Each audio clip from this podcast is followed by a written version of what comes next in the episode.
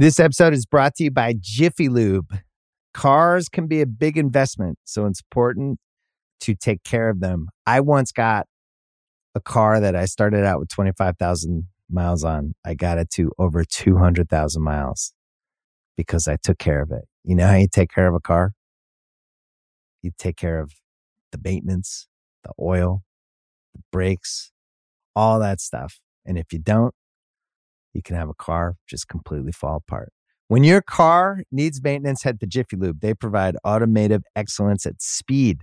Get your oil change, brakes checked, tons of other multi care services. It's all done by expertly trained technicians who actually care about taking care of you and your car. Jiffy Lube, car more. To find coupons and start an instant online estimate, visit jiffylube.com. From Spotify, this is Dissect, long form musical analysis broken into short, digestible episodes. I'm Cole Cuchna. And I'm Titi Shodiya.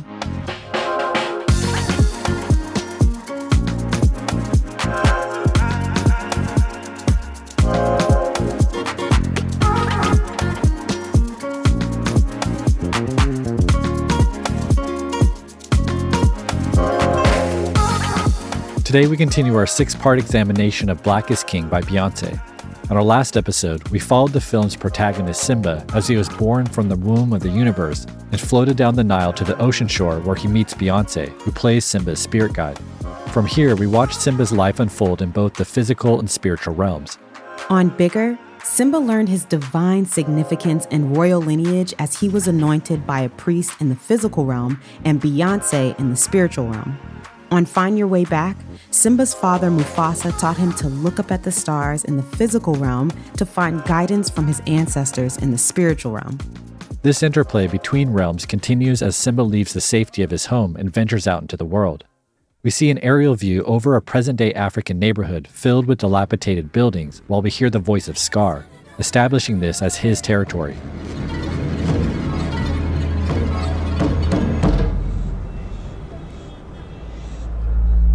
Go back to your den, Simba.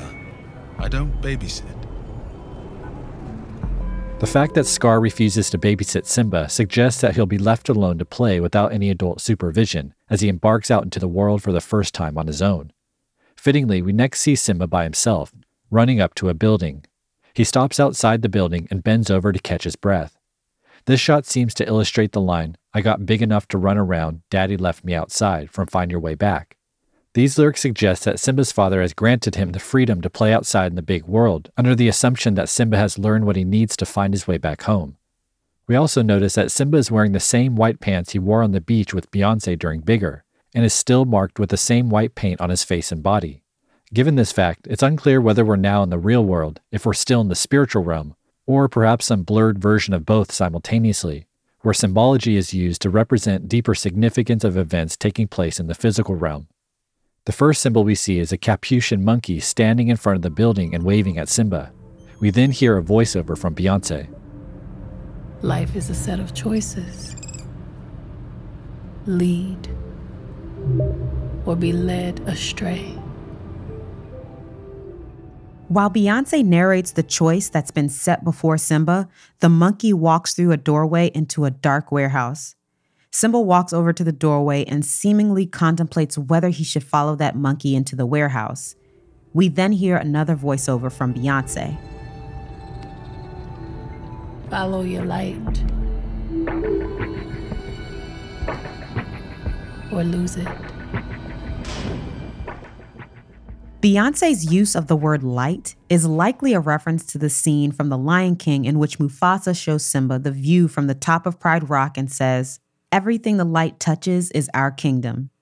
Later on in their dialogue, Mufasa specifically forbids Simba from going to the land beyond the shadows. It seems likely that the dark warehouse in Black is King is the spiritual equivalent of the land of the shadows in The Lion King.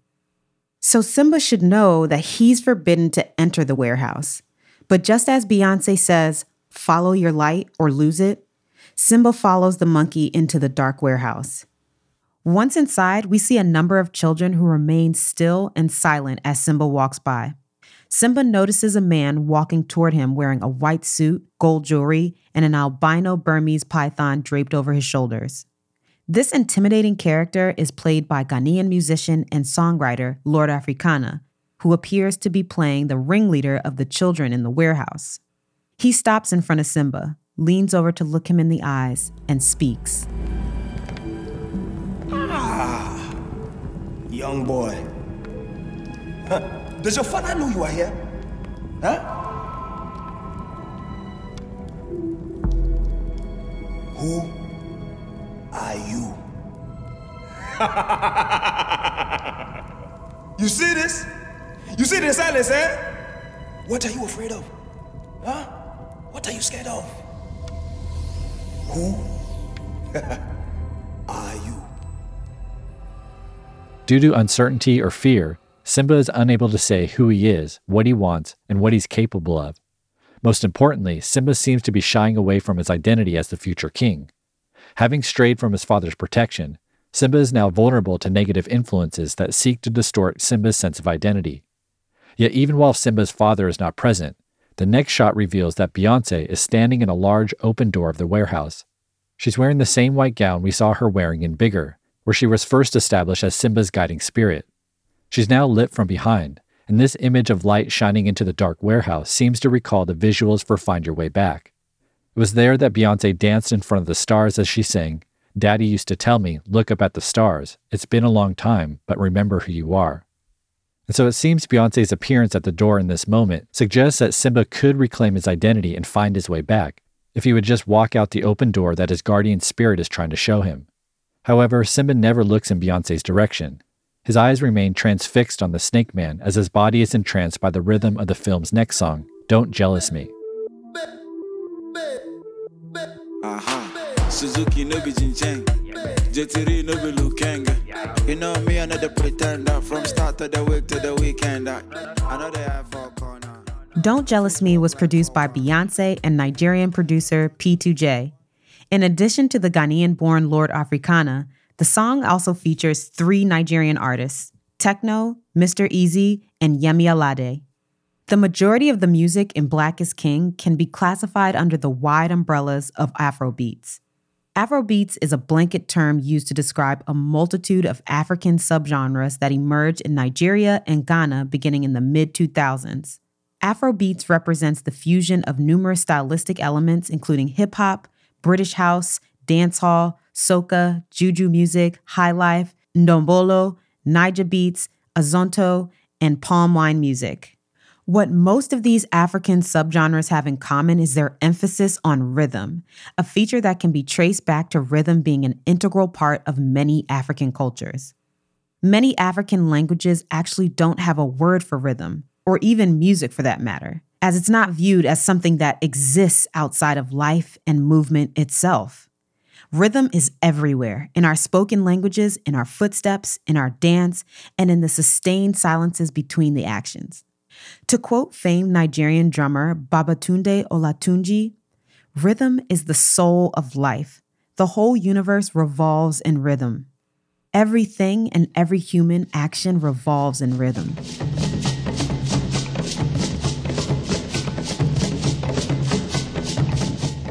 Resembling the complexities and unpredictability of the movements of life in the universe, African musical traditions are rich with polyrhythmic textures meaning two or more rhythms playing simultaneously, and syncopation, the accentuations of unexpected offbeats. These rhythmic traditions were brought to the Caribbean and Americas by enslaved survivors of the transatlantic slave trade, and elements of these rhythms, particularly simplified aspects of polyrhythms and syncopation, have been used to form some of the structural foundations of genres like jazz, reggae, rock and roll, among others. We're going to use Don't Jealous Me to exemplify how these types of rhythmic patterns are used in Afrobeats. Specifically, we're going to hone in on two key elements, beginning with the song's kick drum. You know me, another pretender from start to the week to the weekend. Here we have what's commonly referred to as a four on the floor pattern, meaning the bass drum plays all four downbeats in a measure. I'm going to count these downbeats now, and I want you to notice how the kick drum lands on every beat strictly. One, two, three, four. One, two, three, four. This four on the floor pattern is commonly used in many dance genres across the world, as it provides a persistent, extremely steady pulse, mimicking the human heartbeat. In many Western genres, this pattern is typically paired with a snare drum that lands on the downbeat of counts two and four. One, two, three, four. One, two, three, four. You've heard this pattern used thousands of times. It's extremely common, especially in Western electronic dance music. Though very effective, it's also technically speaking extremely basic, as each snare hit falls on the downbeat. But in Don't Jealous Me, we get a syncopated rhythm, which subverts our Western inclination to accent the downbeat.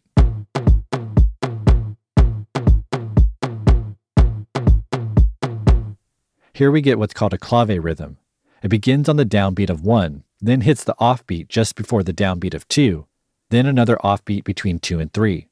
Finally, we get a hit just before the downbeat of beat 4, and then the downbeat of beat 4. I know this probably sounds like a foreign language to most of you, but as I play the passage again, I want you to notice how this rhythm bobs and weaves around the downbeat, around my four count. One, two, three, four. One, two, three, four. One, two, three, four. So we get that strong, steady pulse of the kick drum and that more complex clave rhythm stacked on top of it, creating an extremely infectious, danceable loop. Additional percussion instruments are added to this foundation, all of which add to the syncopated complexity of the beat.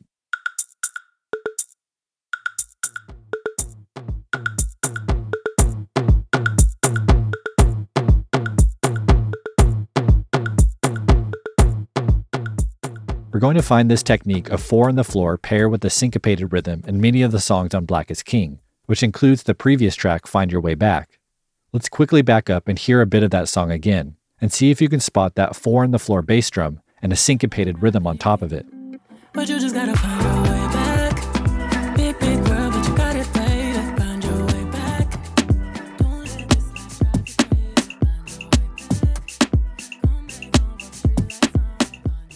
And now again, that same rhythmic technique on Don't Jealous Me. Start to the week to the weekend, I, I know they have for corner. Footwork like power. If you get them right, done, done, done, me, I want to get a like Sheep don't run In many ways, Don't Jealous Me is the perfect example of how African music can amplify the heartbeat of a listener and stimulate their body to dance along with the rhythms of their environment. In her Making the Gift documentary, Beyonce specifically highlighted how Don't Jealous Me was inspired by African dance culture. We wanted to make sure we really captured the essence of the dance culture in Africa. There's a freedom to the way you dance when you hear Don't Jealous Me. As Beyonce noted, the rhythm of Don't Jealous Me evokes a sense of freedom. It's the kind of freedom that young people all over the world experience when they flock to dance halls, nightclubs, and warehouses where they can dance the night away. Freedom is clearly something that Beyonce wants us to celebrate. At the same time, any of us who has grown up has had to learn that with greater freedom comes a greater need for responsibility. Young Simba has yet to learn the importance of this lesson, and as a result, Simba's sense of responsibility seems to be eroding under the influence of Lord Afrixana's character. Sheep don't run with lion. Snake don't swing with monkey. I can't talk for too long. Got too much go to try on. Sheep don't run with lion. Snake don't swing with monkey. I can't talk for too long. Got too much go to try on. Lord Afrixana sings, Sheep don't run with lion, snake don't swing with monkey. Within these lyrics, lions and large snakes seem to be related as both are apex predators strong enough to dominate an ecosystem. In contrast, sheep and monkeys are weaker animals who have historically been prey for lions and snakes. Moreover, within standard English idioms, the phrase like sheep and the phrase monkey see, monkey do both refer to people who follow someone else's actions without critical thought. This dichotomy between leaders and followers echoes the words that Beyonce spoke when Simba first arrived outside the warehouse. Life is a set of choices lead or be led astray. After being introduced to this dichotomous choice, we then watch Simba be led by a monkey into the warehouse.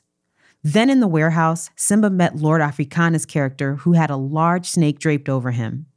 It's clear now that the snake is a symbol that marks Lord Afrixana as a leader, while the monkey marks Simba as one who is vulnerable to the influences of his surroundings. Fittingly, over the course of Don't Jealous Me, a progression of shots depicts Simba gradually being led astray. First, we see Simba walk to a shiny bicycle that has the python draped over it.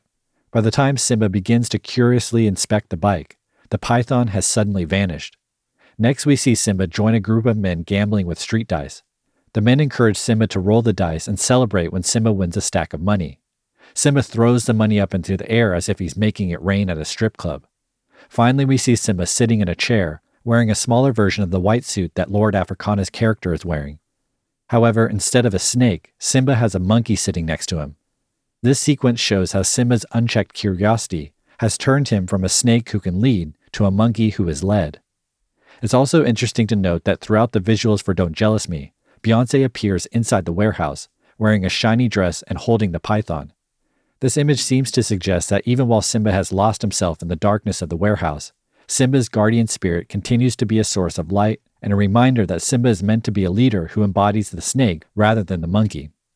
Lord Afrixana goes on to sing, I can't talk for too long, got too much gold to try on.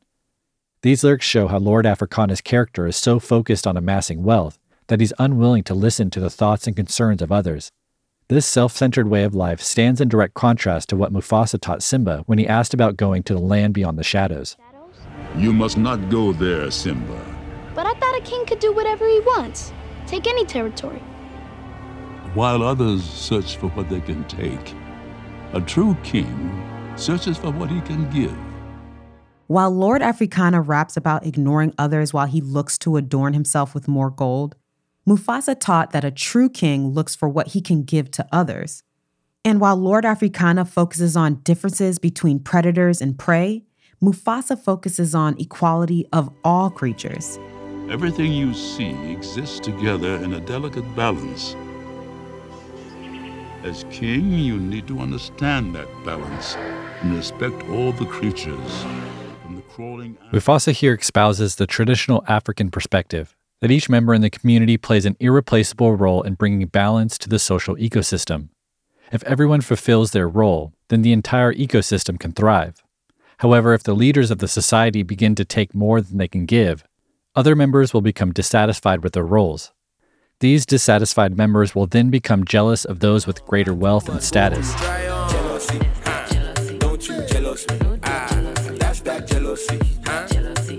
Jealousy, that jealousy, huh? Don't you jealous me? Eh, That's that jealousy, from Here in the chorus, Lord Afrixana's character observes that others are jealous of his wealth and status, though this awareness does not persuade him to moderate his lifestyle. Instead, Lord Afrixana warns jealous individuals by saying, Don't you come for me. This prohibitive command seems to imply that Lord Afrixana will use violence to dominate anyone who tries to take his money or his role as the leader.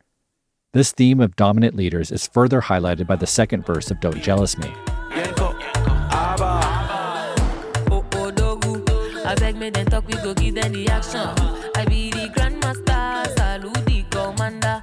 Hey, Otumba, Oga, Saidi, Chama, Mansa, Oba, Yaro, Kero. The second verse is performed by Nigerian artist Yemi Alade.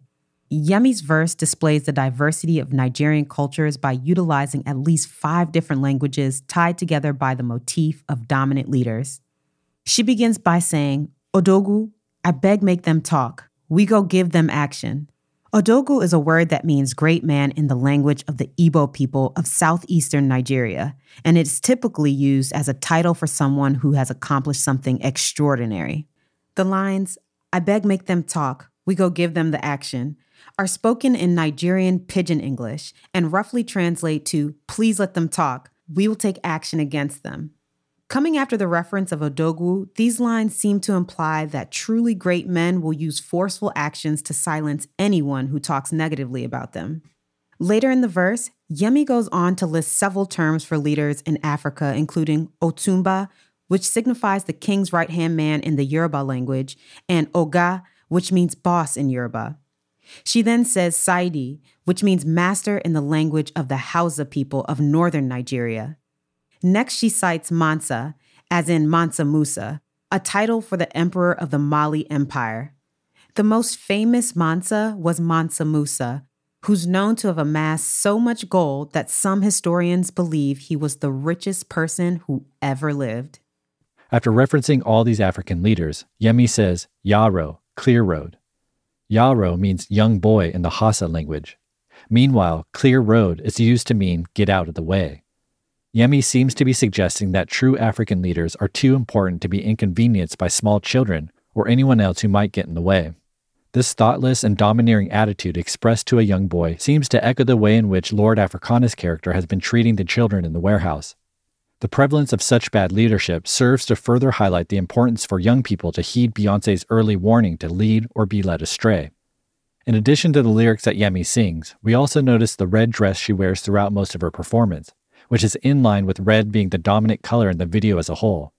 For instance, Simba entered the warehouse through a curtain with a red stripe running down the middle.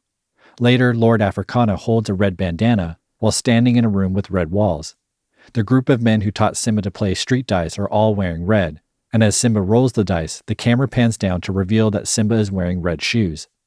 Given that the color red is often used to symbolize danger, its use here seems to highlight that the influences leading Simba astray are steering him into real trouble.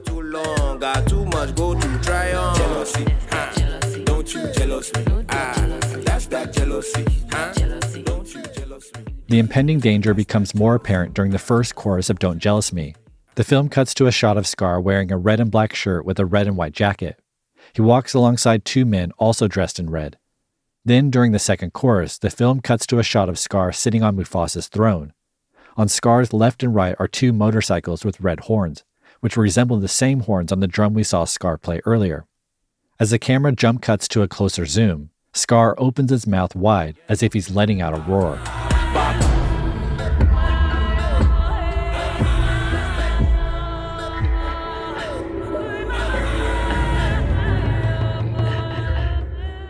As Don't Jealous Me ends, Simba walks down a dark hallway.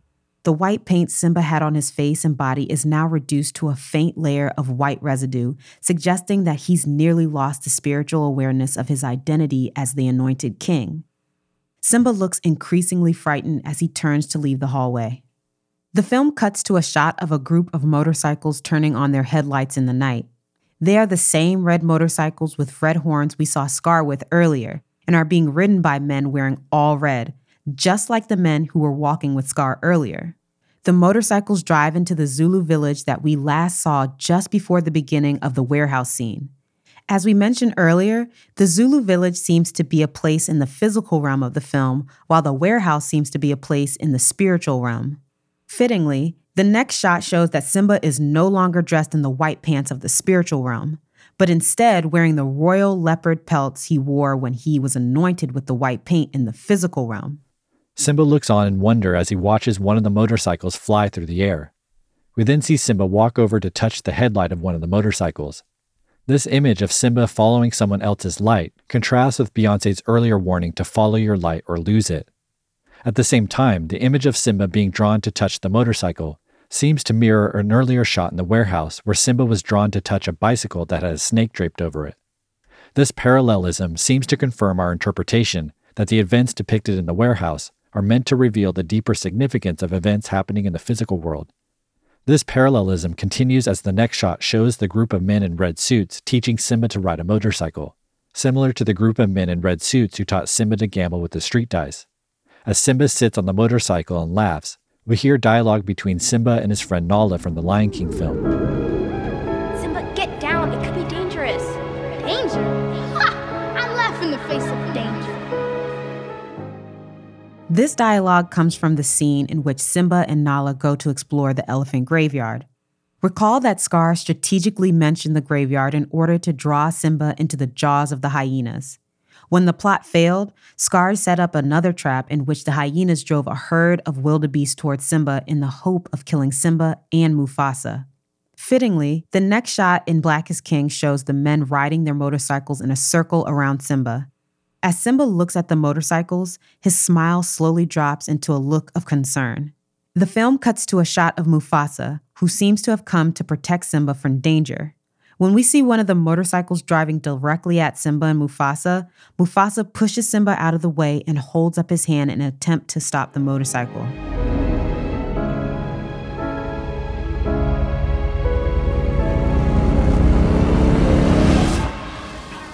We see a flash of light and smoke as the motorcycle runs over Mufasa. The film cuts to a shot of Simba screaming in shock and despair. Simba's scream simultaneously signals the beginning of Black is King's next song, Scar. In the jungle, ain't no Bible. Showtime, showtime, no recital. Show no fear, boy. Where's your spinal? Where's your backbone? Where's your pyro? I had to be everything you couldn't be for my survival. My own idol. Skip my trial. Took my rightful, rightful title. Sin is final. I disciples. I'm too far gone down the spiral. No white angels, just albinos. My eyes, man. The verse from Scar we hear most prominently in Black is King is rapped by Canadian singer songwriter Jessie Reyez. In the film, Jessie performs her verse in a dark forest wearing black pants and a black cape. Throughout the scene, Jessie runs through the forest with two men in black pants who perform a dance with extreme body contortions. These body contortions could be seen as an artistic representation of the psychological contortions that twisted Scar into a jealous murderer. Jessie further explores Scar's perspective as she raps, In the jungle ain't no Bible. Showtime, showtime, no recital. Show no fear, boy, where's your spinal? Where's your backbone? Where's your pyro?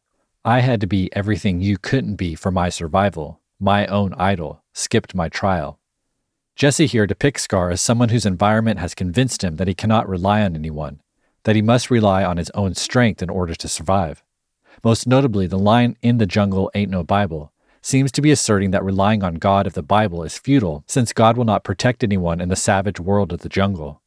Rather than rely on God, Scar resolved to be his own idol, which, in the context of the Bible, refers to a statue that a person worships in the place of God, particularly when that person is seeking prosperity and protection. The reference to the Bible could also be pointing to the common biblical motif in which someone tries to kill their brother after being overcome with envy and anger. This motif was first established in the story of the first two prototypical brothers, Abel and Cain, whose name means possession. In that story, Abel receives favor from God because Abel is willing to offer the best of his possessions to God. Meanwhile, Cain does not receive God's favor because he keeps the best of his possessions for himself. After being overcome with envy and anger, Cain lures Abel into a field where he proceeds to kill his brother. Like Cain and Abel, Scar and Mufasa are archetypes. Each of them symbolically represent universal attributes of human nature.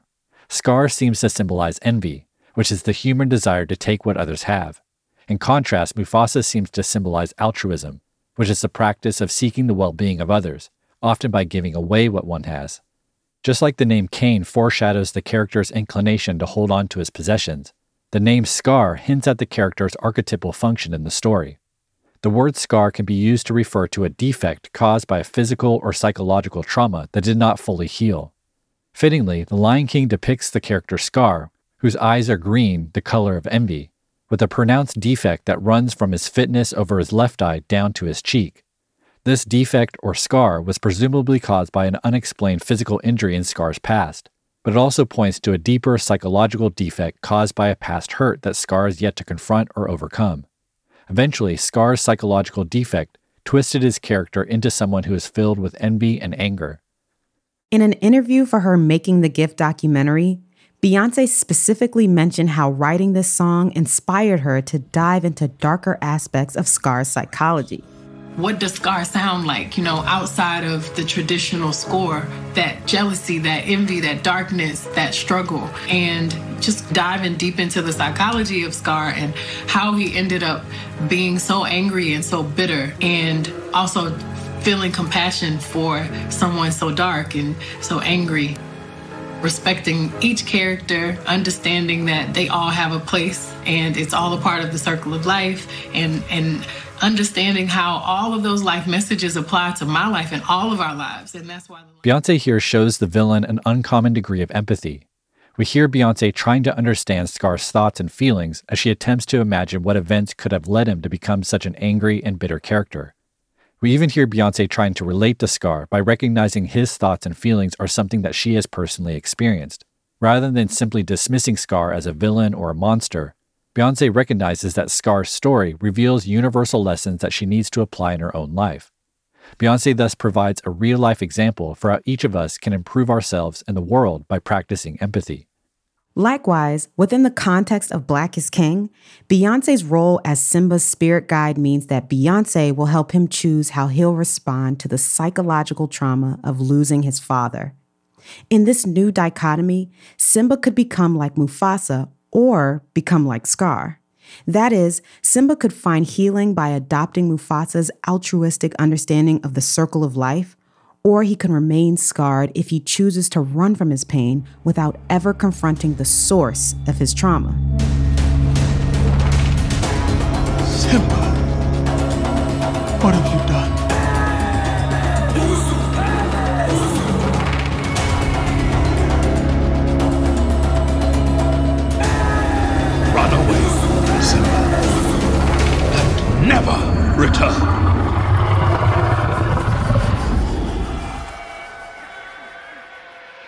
As the song ends, we see Scar stand up and place his jacket on the throne, as if he's marking it as his territory.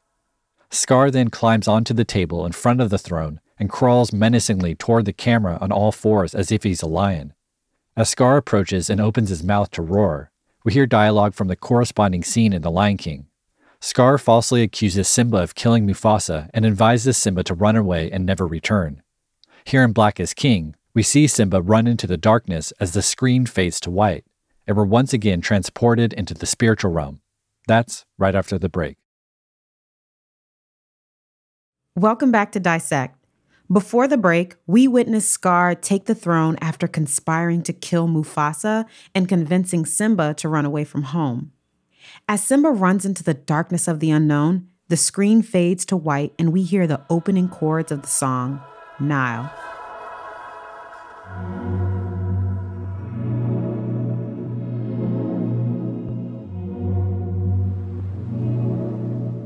The white screen that ended the previous scene turns out to be a white floor shot from above.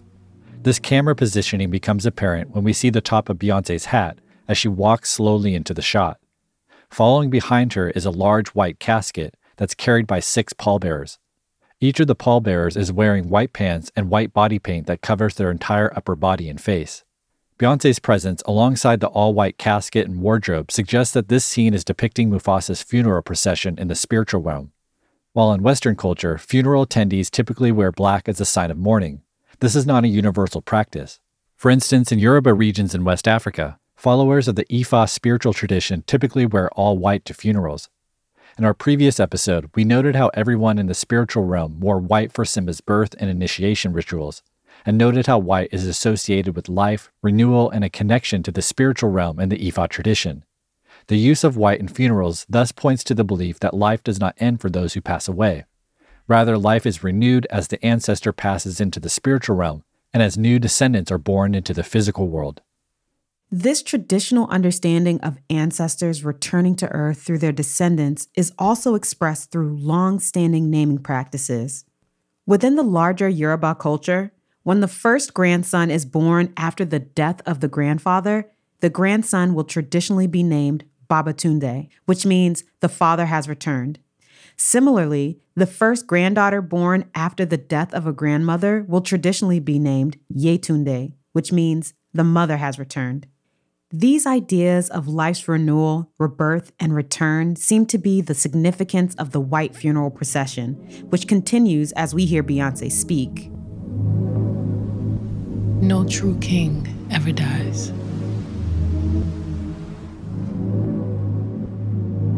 Our ancestors hold us from within our own bodies, guiding us through our reflections. Light, refracted. Beyonce says, No true king ever dies. Our ancestors hold us within our bodies. These words again reinforce the traditional idea that African ancestors continue to uphold their descendants even after the ancestors have passed away. From this statement, we might also conclude that the pallbearers represent the subconscious of Mufasa's ancestors who are holding him up in the casket. Fittingly, the film cuts to an outdoor shot of the man in blue body paint who represents Simba's subconscious. The blue man is sitting in a patch of flowers on a hillside while pensively looking off into the distance. As the blue man looks up at the light from the sun reflecting off the moon, Beyonce says that the ancestors are, quote, guiding us through our reflections, light refracted. This idea of ancestors in the bodies of their descendants providing guidance through their reflections seems to be echoing the words that Rafiki spoke to Simba in the original Lion King. That's not my father. It's just my reflection. No. Look harder. You see, he lives in you. In this scene, Rafiki found Simba after he ran away from home. Rafiki then told Simba to look at his reflection in the water to see that his father lives inside him. Fittingly, the next shot in Black is King looks down on a small body of water, where Beyonce is sitting in a small boat full of flowers. The boat is reminiscent of the boat graves that Vikings historically used for funerals. This image of a grave floating on water would again emphasize how black people have found ways to make life beautiful even as they've been forced to endure a deadly journey over treacherous waters.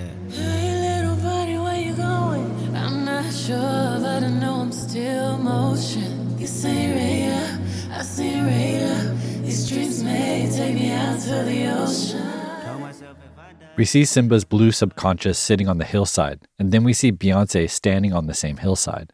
She sings, Hey, little buddy, where you going? A line that seems directed to Simba's subconscious as Simba runs away from home. Beyonce then seemingly conveys Simba's subconscious response as she sings, I'm not sure, but I know I'm still in motion. This ain't regular. I seen regular. These streams may take me out to the ocean. The trauma that Simba experienced with the sudden death of his father has left him unsure where he's going in life. The lyrics depict Simba as someone who's unable or unwilling to find his direction as he aimlessly floats down a stream that may or may not lead to the ocean. As we'll see later in the film, Simba's emotional instability after the death of his father leaves him vulnerable to outside influences and temptation. The destructive effect of fatherlessness is something that rapper Kendrick Lamar famously explored on his 2017 album Damn, and continues to explore on its verse here on Nile. Told myself if I dive in it without precaution of a life jacket, then I'll dive in it till I'm exhausted and I'm type like waistline on 4D, senses on 4D, feel like there's for me. Here, Kendrick imagines diving into the Nile River without wearing a life jacket, where he'll swim until he's type lacking, a slang way to say that one is completely deficient in some aspect of life. Type lacking can then be taken literally as a deficiency in the physical strength needed to keep swimming. But metaphorically, it seems to point to the lack of moral strength needed to resist succumbing to the self destructive behaviors in the aftermath of trauma. These self destructive behaviors are clearly alluded to in the multiple layers contained in these lines, as they refer to both the vices of sex and alcohol simultaneously. Life jacket is slang for a condom, and dive in it is slang for sex. Diving in it without a life jacket could also refer to drinking large amounts of alcohol without precaution, which leads us to the next lines. Waistline on four deep, senses on 40. Feel like there's four of me.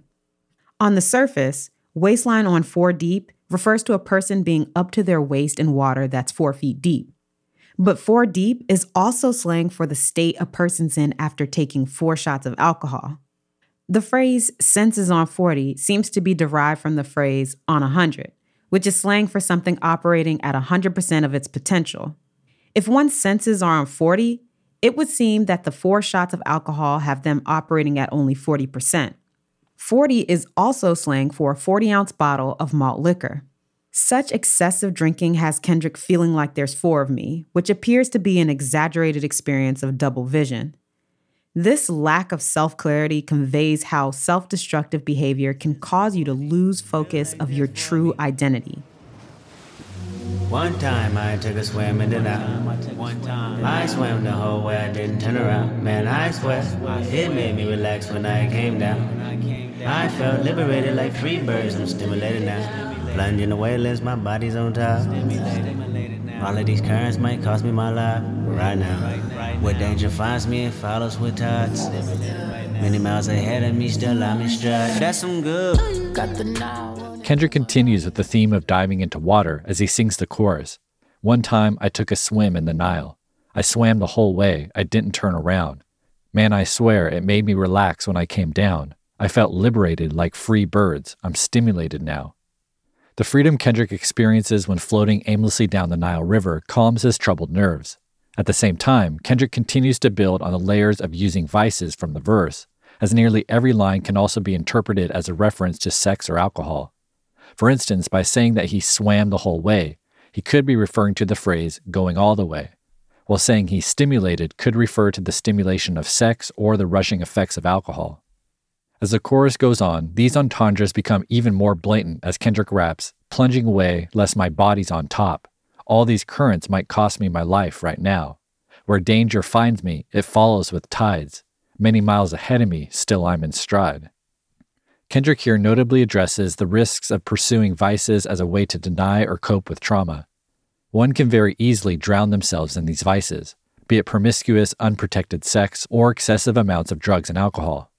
When used as a coping mechanism, these vices put one's mental and physical health in real danger. As we'll come to see, Kendrick's verse and chorus and the interwoven nature of trauma and vice will foreshadow the adult Simba's decision to avoid the trauma of his father's death and his responsibility as king by partying and pursuing simple pleasures. Kendrick ties a clever bow on the chorus by ending on the ambiguous phrase, that's some good. We're left to guess what some good is supposed to describe, but given all the subtle double allusions to drugs and sex, it's likely he means both that's some good shit, a common slang phrase describing high quality drugs, or the more explicit that's some good pussy, a common slang phrase describing high quality sex. Got the Nile running through my body. Look at my natural, I'm so exotic. Dark are the berry, sweet are the fruit. Deep are the wounded, deep are the roots. Nubian doused in brown, I'm lounging in it. Fountain of youth, I said I'm drowning in it. I'm in the Nile, deep in the now. In Nile's final verse, Beyonce begins, Got the Nile running through my body. Here, she introduces yet another way the song uses Nile as a metaphor, this time for the African blood that runs through black women. Beyonce continues this thread by saying, Look at my natural, I'm so exotic. Darker the berry, sweeter the fruit. Deeper the wounded, deeper the roots. Here, she seems to refer to the features that make Black women distinctly African, including their natural hair and dark skin. Beyonce also seems to highlight how the wounds left by traumatic events can actually become openings for a person's roots to grow deeper into the soil of the African continent. When a plant's roots grow deeper, it's able to increase its access to water and nutrients, which allows its fruit to become sweeter. The word fruit can also be seen as a reference to the term fruit of the womb, which has been historically used to talk about the children that come from a woman's body. And so Beyonce seems to be saying that when Black women respond to their emotional wounds by digging into their ancestral roots in Africa, they'll be able to bear children who have sweet disposition and are free from bitterness. Beyonce continues to celebrate brown skin as she sings, Nubian in brown, I'm lounging in it. Nubian here refers to an ancient ethnic group of brown skinned Africans who originated in the central Nile Valley more than 9,000 years ago. The ancient Nubians developed a highly advanced civilization that rivaled Egypt. At one point, a Nubian kingdom made its way down the Nile River and established rule over the Egyptian pharaohs for almost a hundred years. This history reminds us of Moses becoming royalty after floating down the Nile River towards Pharaoh's daughter. That biblical reference highlighted the duality between the Nile's potential to cause death or bring about renewed life. Beyonce continues to explore this duality as she says, Fountain of youth, I said I'm drowning in it. The Fountain of Youth refers to various mythical waters that can reverse aging and cure the illnesses of anyone who drinks from or bathes in the water. By associating the Fountain of Youth with Africa and the Nile River running through the bodies of black women, Beyonce is again asserting that kings and queens who are born from black women never really die. At the same time, by saying that she's drowning in the Fountain of Youth, Beyonce seems to be suggesting that those who remain stuck in the mentality of youth will never grow up to become responsible adults. This inability to face the harsh realities of life thus sets up the song's outro. I'm in the Nile, deep in the now. I'm in the Nile, deep in the now. That's some. Both Kendrick and Beyonce sing, I'm in the Nile, deep in denial. They use an internal, multisyllabic, nearly identical rhyme between the words Nile and the word denial.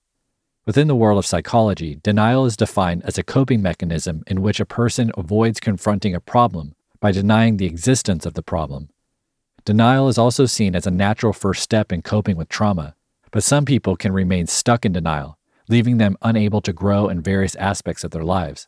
This emotionally stunted state of being is something that the older Simba risks falling into and foreshadows the self centered lifestyle he's headed toward after losing his father and running away from home, his family, and his responsibility as king.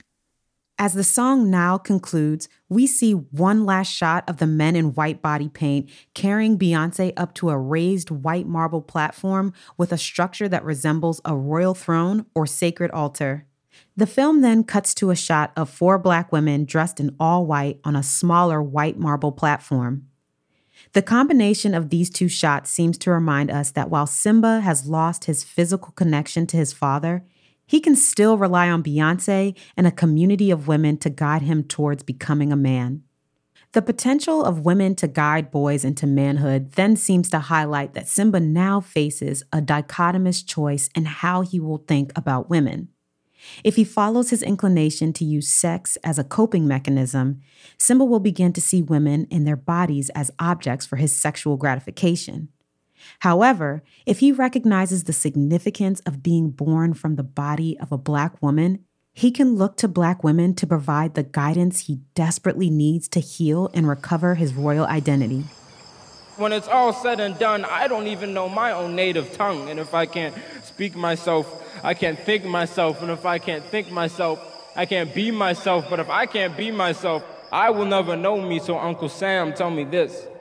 If I will never know me, how can you? As we see the final two shots of the procession and the group of women, we hear an audio clip of a spoken word poem titled Uncle Sam. The poem was written by a Nigerian American named Joshua Abah. The longer form of the poem recounts how Joshua was born in America after his parents immigrated from Nigeria. From the time that he was born, the pressure to succeed in America forced his parents to focus on teaching him English rather than their native language from the Idoma tribe of the lower western region of Benue State. As Joshua got older, he began to lament how American culture and academic knowledge had displaced his connection to his family and culture from the African motherland. Along with the loss of connection to family and culture, Joshua realized that he was losing his connection to his true identity. The realization is summed up in the final lines of the poem, where Joshua says that if he never learns to speak his native language, he will never know himself. And if he never knows himself, America will never really know him. Joshua's poem perfectly captures the experience of a growing number of children who were born to African immigrants living in America.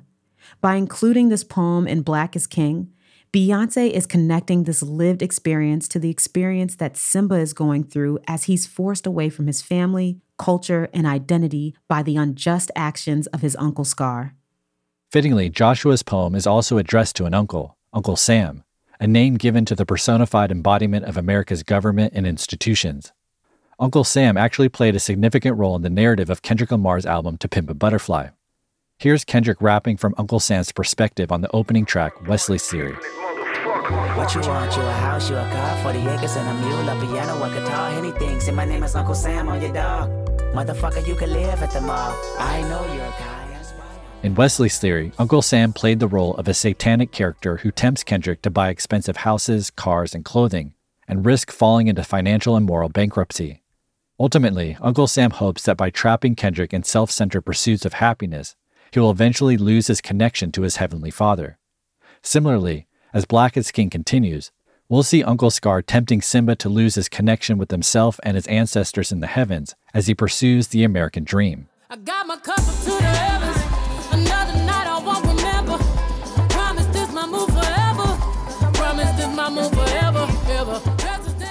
We'll follow Simba as he continues to live deep in denial, dreams of opulence, and Hakuna Matatas his life away next time on Dissect.